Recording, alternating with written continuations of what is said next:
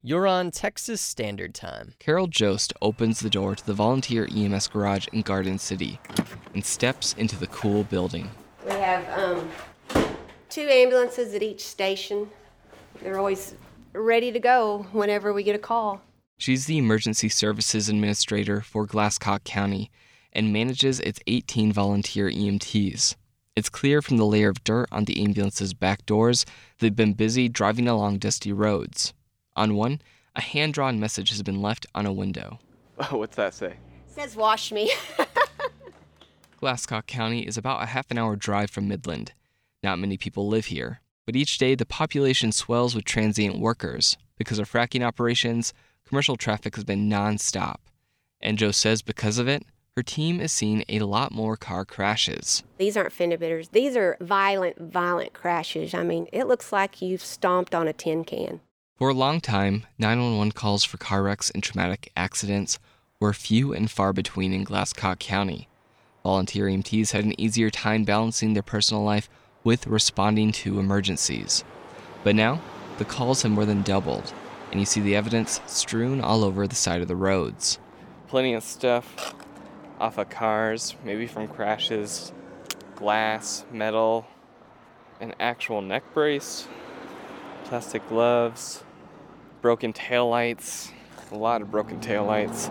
30% of all Glasscock County accidents happen here, the intersection of 137 and 158.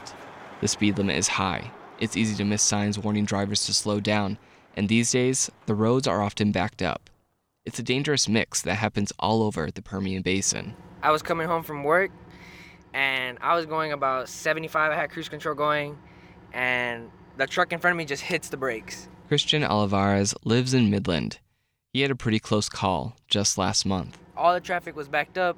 I hit my brakes and my car skidded, and I was about two inches away from that truck. And the truck behind me, he literally was about a hair away from me.